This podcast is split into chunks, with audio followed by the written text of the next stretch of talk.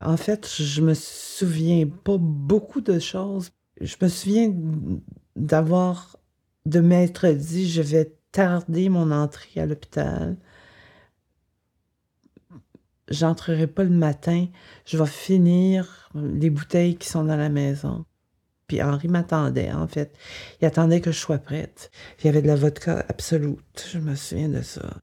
Il y avait du vin qui restait. Il y avait euh, du brandy. Il y avait du cognac. Je, gelais mon entrée à l'hôpital. Comme d'habitude, je gelais cette émotion-là. Je me souviens pas d'avoir été angoissée ou, ou, ou, triste ou apeurée. Je savais qu'il y avait un que la porte allait se fermer c'est à peu près tout ce que je savais. Fait que j'ai fini ça, puis j'ai dit, je suis prête à partir.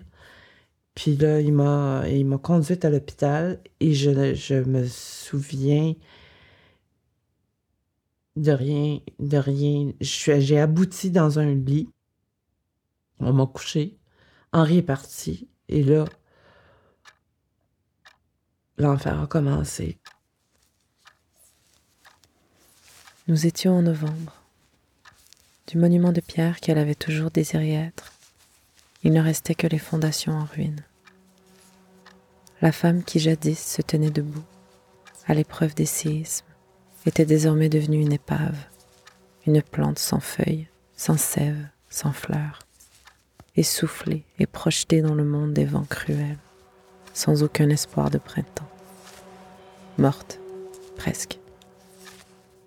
Du poison dans les veines, une peur insoutenable au ventre.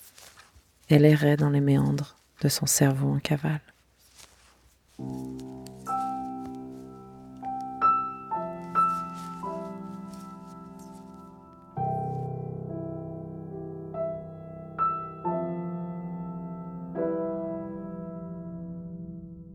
J'étais seule avec cette, pesanteur-là. J'étais, j'étais seule. Mon ami principal était parti, je l'avais chassé, chassé pour la vie.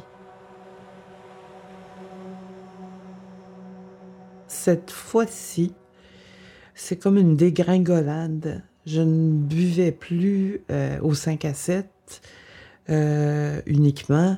Euh, ça s'est fait comme un peu malgré moi. Et je me suis mis à boire pour un tout et un rien à faire le cocktail euh, magique de médicaments et d'alcool. Et j'ai arrêté d'avoir de l'appétit. J'ai arrêté d'avoir le goût de faire à manger. Je me levais la nuit, je montais à, l'étage, prendre un, un, verre de, pas de vin, là, tout ce qui avait de, de plus fort dans les degrés. Ça a fait de moi une personne extrêmement vulnérable et handicapée physiquement. Je tombais carrément. J'aurais pu avoir, en fait, j'aurais pu mourir d'un accident. J'avais des pensées suicidaires aussi. Je perdais la tête, en fait. C'est complètement dingue. Et puis, de te dire vraiment la raison pour laquelle je faisais ça, que j'avais cette attitude-là, ce comportement-là, j'ai de la misère encore à mettre le doigt dessus. J'étais très consciente du mal que je me faisais, mais je me le faisais pareil. C'était comme un suicide à long terme et j'avais honte. C'est pour ça que vous, n'étiez pas au courant. J'étais plus du monde, j'étais plus une personne humaine. J'étais, euh, j'étais, j'étais très malade.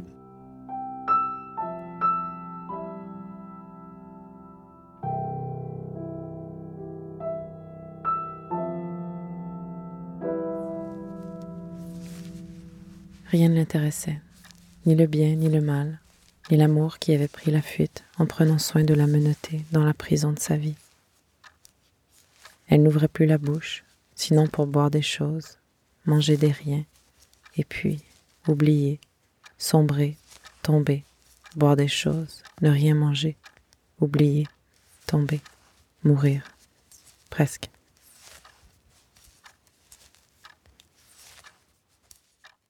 Dans ce premier dix jours-là, j'étais pas capable de marcher seule. J'étais incapable de me laver. J'avais plus d'orgueil, en fait. Je pouvais plus, j'avais plus d'intimité, j'avais plus d'orgueil, j'avais plus rien. Euh, je me laissais faire comme un enfant.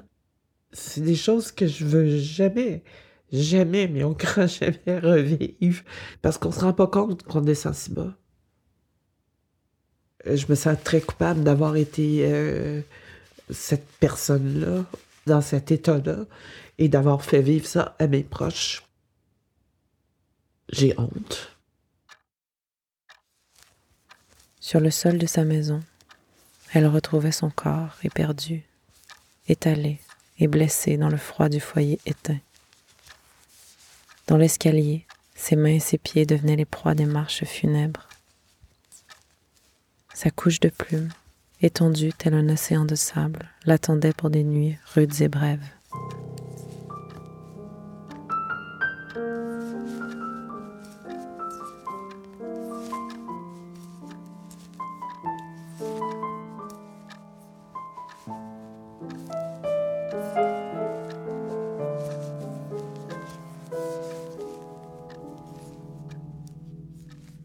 ce n'est pas parce que je ne bois plus que je suis guérie. J'ai toujours comparé l'alcool à un homme, un homme batteur de femmes. Parce que l'homme batteur de femmes a toujours des regrets, il revient, il, dit, s'excuse, il va être plus gentil. L'alcool fait ça. Je vais rentrer dans ta vie, je, je t'exagérerai pas, on en va faire attention, je vais être plus doux. Mais non, ça recommence. Ça recommence puis tu pardonnes. Mais à un moment donné, j'ai été obligée de visualiser cet exemple-là et j'ai mis l'alcool à la porte. Je lui ai dit, tu ne rentreras plus jamais chez moi. Et tu ne me toucheras plus jamais du bout du doigt. Puis tu me diras plus jamais rien de méchant, ni d'agressif, ni de dangereux. Mais il, il cogne à ma porte. Encore et encore et encore. Je ne fais juste pas lui ouvrir. Mais où était donc ma mère? Où se cachait la grand-mère de ma fille? À quel endroit était-elle partie?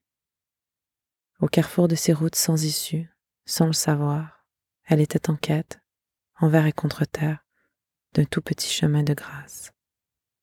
C'est une grande, grande victoire. Puis tu dis, youpi, j'ai gagné sur le ring. J'ai battu mon ennemi. Mais là, tu te rends compte, après trois mois, que c'est pas ça du tout. C'est que ton ennemi est toujours là. Et il est déguisé en gentil. Le seul moyen que j'ai trouvé concret, parce qu'il faut des choses concrètes, c'est d'accepter ça. Tu dis, OK, j'ai ça, quand même que je me battrais avec le ciel et la terre, je voudrais ne pas être alcoolique, ça ne marchera pas. Fait que j'ai accepté ça. J'ai des petites, des petites vertus à comparer avant. J'ai pas juste des gros défauts. Je me suis mis à avoir une banque de petites vertus. Fait que je suis un petit peu fière de ça. Ma cure, mon, mon, mon gros travail sur moi-même m'a fait aller dans d'autres terrains où, où j'avais des, des malaises pour essayer de voir comment je peux arranger ça d'un mort, de l'autre et tout ça. Mais euh, c'est un travail de tous les jours. C'est un travail de toute une vie. J'en ai pour le restant de mes jours à faire ça. Puis c'est un, un éternel recommencement. Mesdames et messieurs.